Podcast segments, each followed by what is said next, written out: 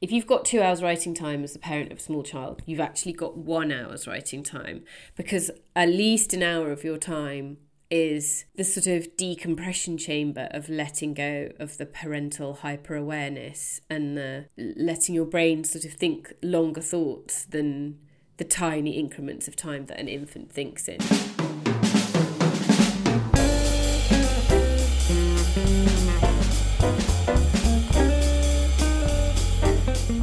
Hello, and welcome to the Vintage Books podcast. I'm the author Emma Jane Unsworth, and I'm here today to talk to Alexandra Heminsley about her new book, Somebody to Love. Here's a bit about the book. On the 9th of November 2017, Alex had just been told her then husband was going to transition. The revelation threatened to shatter their brand new, still fragile family.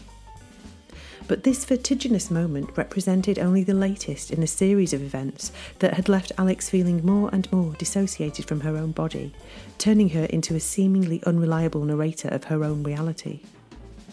Somebody to Love is Alex's open hearted memoir about losing her husband but gaining a best friend, and together bringing up a baby in a changing world. It explores what it means to have a human body, to feel connected or severed from it, and how we might learn to accept our own.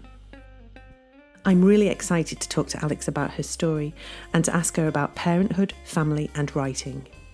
We hope you're wrapped up warmly and have a hot drink to hand. Settle in and enjoy.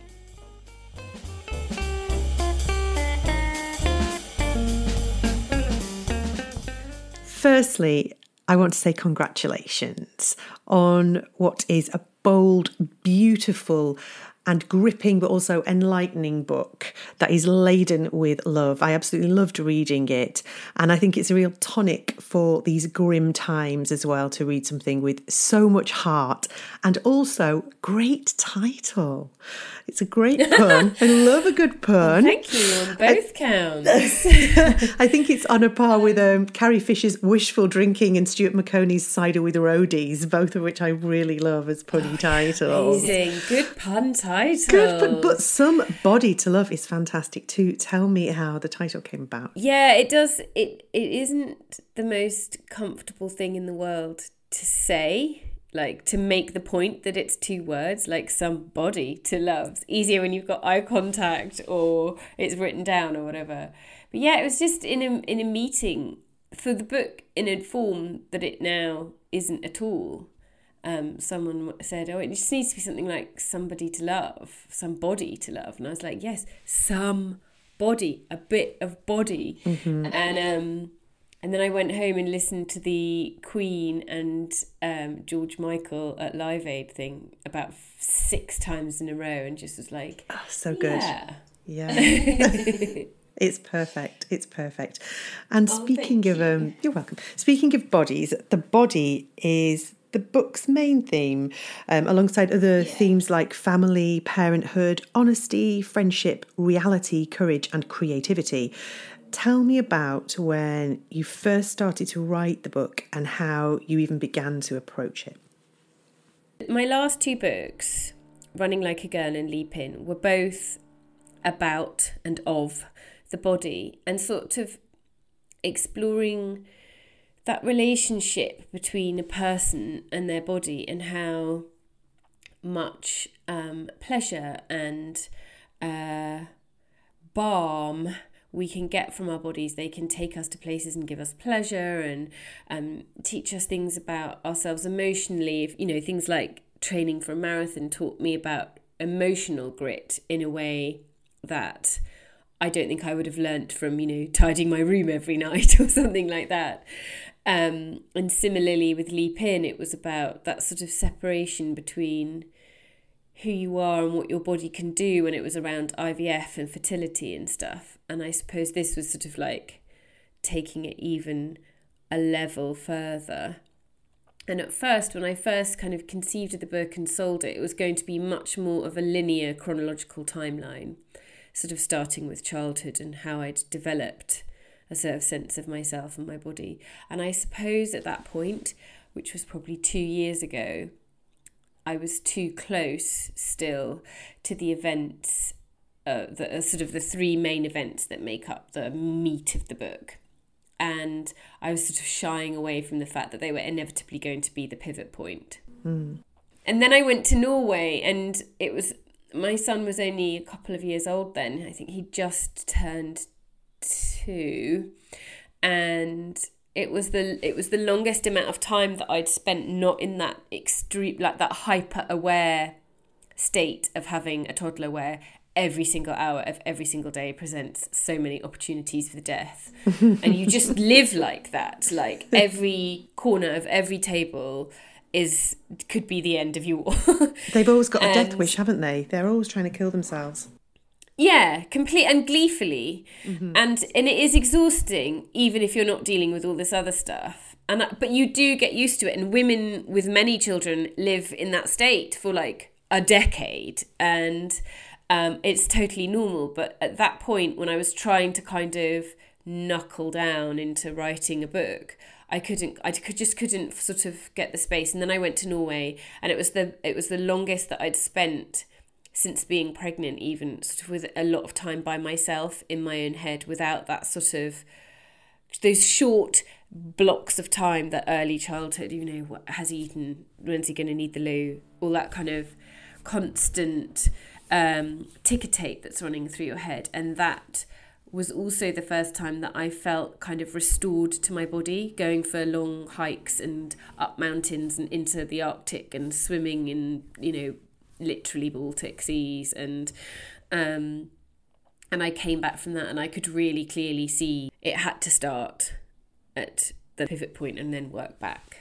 Mm, it's so interesting that, that the physical gave you that moment of discovery so often, didn't it? Yeah, because I'd gone on that trip to Norway with a view to researching writing a novel, mm. um, and it was did turn out to be useful for the novel. And I thought I'd come back and write the novel first, and actually, what happened was I I felt like a real imperative to get this book out.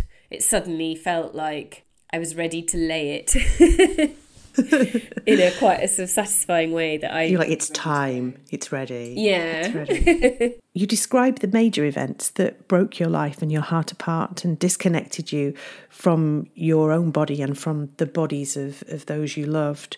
When was it that you could have that clear view and see these these events for what they were and the effect that they had on each other in your life? Yeah, um, I think that if one of those three things had happened in isolation, I would definitely have responded to them either the strange situation with the harmony test where I was given these false results and then presented the possibility that the baby wasn't mine um, from the IVF, which was a it was a few weeks of not knowing, but it was a very intense time. And there was being assaulted on a train when I was nine months pregnant, and then there was my ex's decision. Well, not, decision is not the right word realizing that she had to transition. Um, and each of those things would have kind of been processed by me very differently if they'd happened in isolation, but they all refracted and reflected on each other, and I could only see them through the prism of each other. So, for example, I went into doing IVF feeling like an ordinary, normal person taking choices that were legal and available and regularly used to the point of almost being commonplace, especially for people my age, and ended up sort of in what could have potentially been a really toxic legal and cultural meltdown if I'd been carrying the wrong embryo. But throughout it, all the decisions I'd made, I just felt like me on the sofa, having a cup of tea, doing the best thing in a reasonable way. And and I could really see that the decision, the sort of the the sort of hormonal elements to transitioning and stuff are not like I'm going to do this radical thing. There's going to be a whole new me in a way that sometimes is presented in maybe TV drama or sort of tabloidy stories around trans lives. It it's just sitting on the sofa with a cup of tea and realizing that this is how you need to be to be you in the same way that I felt about motherhood. So I felt that informed that a lot. And being assaulted by a man um, took a lot of the argument around sort of the sort of hidden danger of trans people. It made it seem utterly laughable to me because it's it's very clear when someone grabs you that what it's not a, a sexy moment it's about power and being reminded that someone can do this to you and it was and it was a very specific experience that taught me a lot about that kind of dynamic which I maybe hadn't appreciated apart from in a kind of column reading head nodding way in the sort of beginning of the me too era. Um, and so they all they all sort of informed each other and also the court case that followed that assault was the in many ways the most difficult thing to deal with because the guy was found not guilty and that's it. That is the end of the discussion. The court says not guilty. The doors close and you go home and you just have to do what you can to process that. Mm. but with the other things that it's a it's a continue i'm going to be i'm going to have my ex in my life for the rest of my life and that is a positive and a good thing because we're going to be able to reformat and reprocess and reassess um, forever um, and there's so much space for conciliation and forgiveness and growth and development and sharing and all of those things but with the court case it was being told that your experience had not happened mm. and that mm. you had lied about it and that the court was now making that official, and now it was time to go home. And that was really hard. Um, yeah.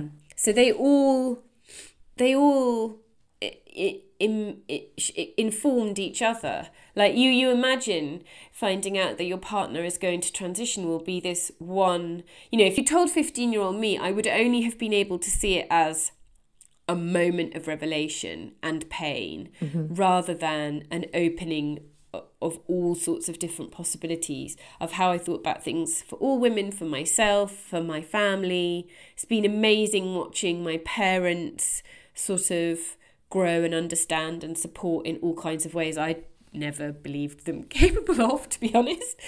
um, so yeah, it's I, I sincerely feel like there has been more good in this for me mm-hmm. than bad. Mm-hmm. Um, and I might not have said that if this had all happened when my son was 35. I might have found that very different.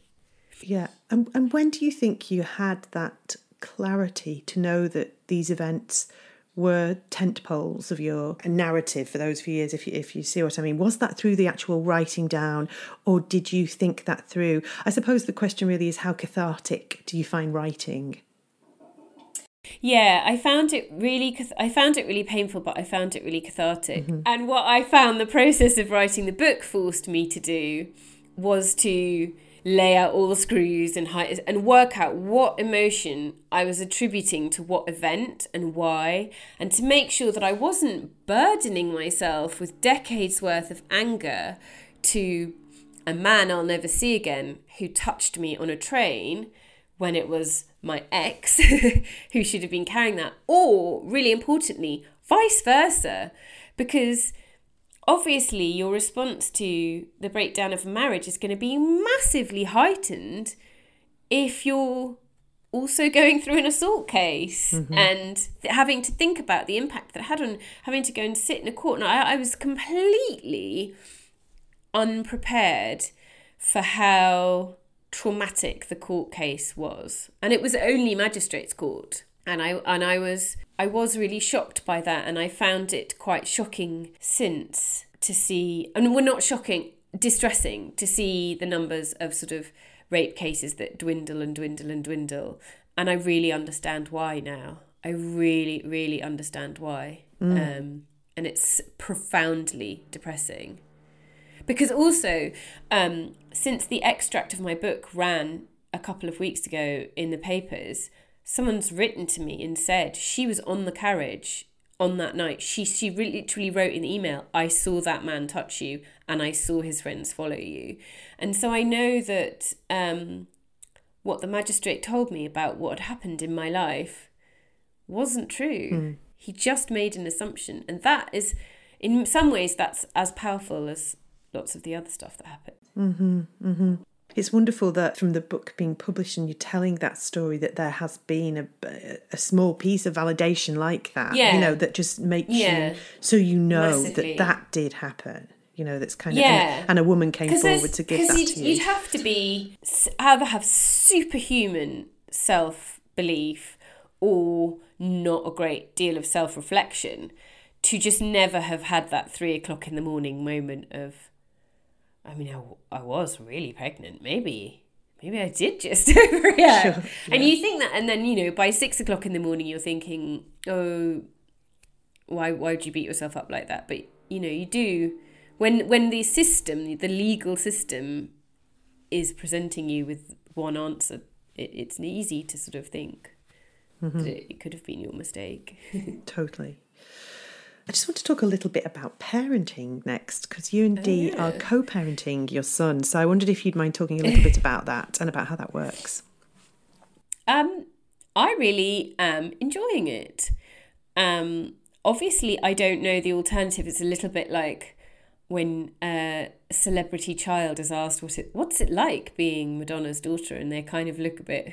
I, I really don't know what it's like not being Madonna's daughter. I don't know what it's like not co-parenting um i all i have to not co-parenting with my ex all i have to compare it to is decades worth of expectations which are i think not a reliable standard to hold it to mm-hmm. but i find it to be very freeing a lot of the time there's something really great about i i, I think i saw some once someone saying that um, parenting small children is like running a small business with someone. Mm-hmm. And it's really nice that the thing that my ex and I share is a, is a source of joy and not just a source of pain. Mm-hmm. I think if, if we didn't have a child, the only thing we'd have in common would be incredibly painful. And what we have in common is a sort of ongoing dialogue about someone who we both find like hilarious and weird and adorable and enlightening and silly and clumsy and all of those things. And it's really nice to um, have that relationship with an ex, and because it puts your own relationship with that ex so far in the rear view that it sort of ceases to be relevant or part of your relationship, really, anyway. But also, it's nice to sort of do all the gnarly stuff of parenting. And I always think it must be absolutely exhausting to be trying to sort of maintain the veneer of allure and, and sexiness. and like I like the fact that I'm not having to try and keep those twin tracks running. I can really be a really focused parent and in new relationships will that will exist on its own terms.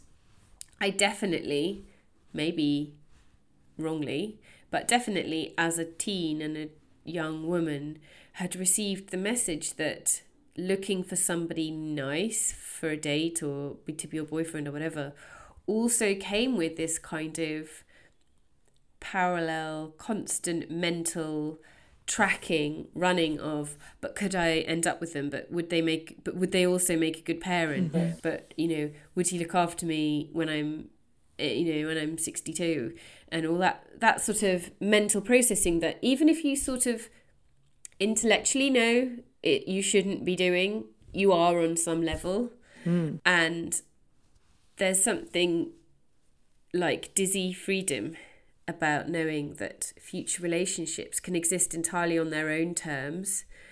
And i have this amazing filter which is that if if you're not okay with my family setup that's okay but it just doesn't make you attractive to me. Mm-hmm. um, yeah.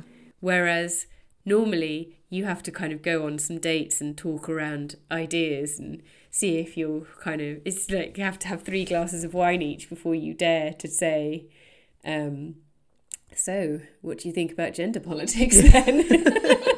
Or try and like really reference super intense comedy routines with jokes that say something quite profound about you as a person. Now it's just like well i mean it's there. like either you care about me and all of us, or you don't. In which case, fine. But I'm going to go and sit over there now.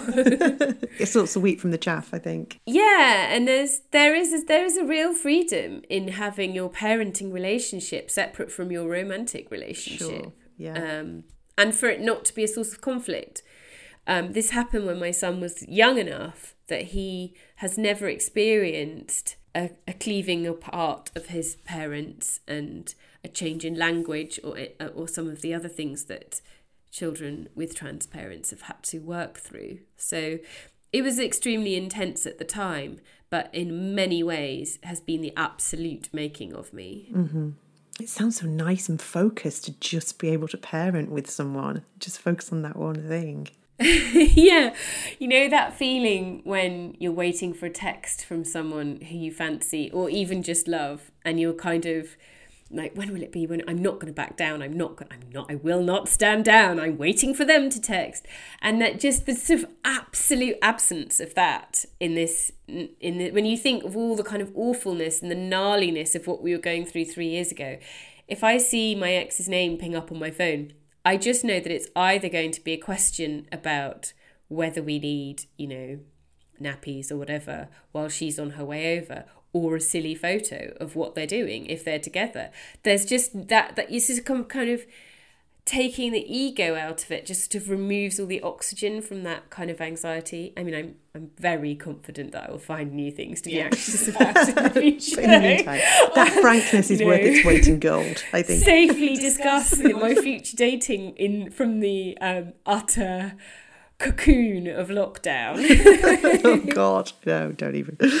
Um, and how do you balance being a writer and a mother? This is like I'm so interested in this, but how do you how do you do that logistically and mentally? Because personally, I I couldn't I didn't know of anything as absorbing as a as a book that I was writing until I had my first child, and then it was like, oh, you're as absorbing as that. And and it's just yeah incredibly yeah. hard to psychologically and logistically balance that. Um, so how do you do it? What are your tips? I definitely thought that the sort of the mundanity of having a toddler which involves so much wiping like hours of wiping. wiping. Bums wiping surfaces wiping mouths wiping yourself. Like the hours I, I kind of thought I knew that there was going to be that level of like the kind of constant painting what is it? Painting the Forth Bridge Yes, that's um, right. The, the one they have to start again as soon as they've finished it. It's never all wiped. The minute you've yeah. wiped everything, something else has got dirty yeah, yeah. feeling. I thought that that, because as a freelance, I'd obviously spent loads of hours at home thinking, getting ready to write, which when you live by yourself, you do kind of potter around the house and wipe some surfaces, and that's your thinking time. Mm. And I thought it would be the same, and that then when I sat down to write, I'd have had all this kind of pottering around time, and I would just like let the words fly. And it turns out that that doesn't work. I was disappointed to realize that if you've got two hours writing time as a parent, especially a parent of a young child, I think this will change dramatically when you're a parent of a 10 year old who thinks you're embarrassing to talk to and you mm-hmm. spend all day kind of trying to lock up their screens or whatever. If you've got two hours writing time as a parent of a small child, you've actually got one hour's writing time because at least an hour of your time is the sort of decompression chamber of letting go of the parental hyper awareness and the letting your brain sort of think longer thoughts than the tiny increments of time that an infant thinks in. Mm-hmm. That took a lot of getting used to. And also, I am someone whose instinctively best writing time is probably around four till eight Really? I would faff in the evening the day. Oh, interesting. Build to a crescendo. Uh-huh. And then just chill out and eat and have a couple of hours of hanging out time.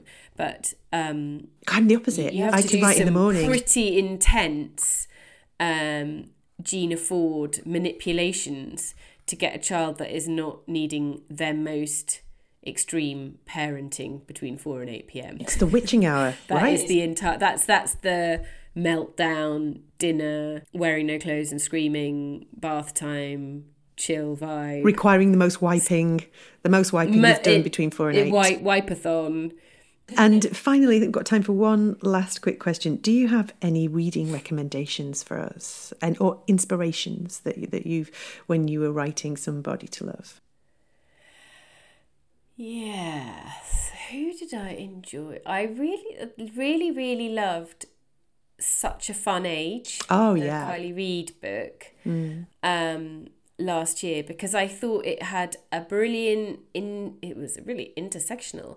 It, it intersected like, race and class and money and also social media hierarchies in a way that very few novels I thought have got completely bang on. I think I wrote about this at the time that it was your book, Adults, that book, Kiley Reid, and Jessie Burton's The Confession, mm. which all got Instagram right at just the point where it was starting to look a bit tarnished as a proposition mm-hmm. anyway and and it was it was such a tonic to read i read all three novels in quite a short succession and to sort of think it wasn't just me it was doing that too. Because there's almost an entire chapter about instagram in somebody to love.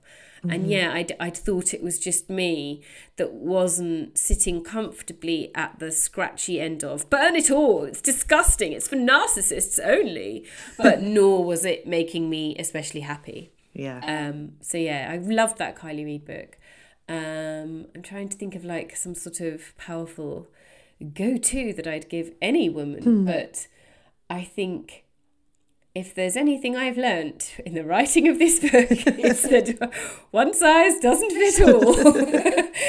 so I will stick with Kiley Reid for now. yeah, it's great. It's a great choice. Well, thank you so much for chatting to us and for giving us some insight into into the process behind Somebody's Love. And and yeah, I can't wait to thank read your so next.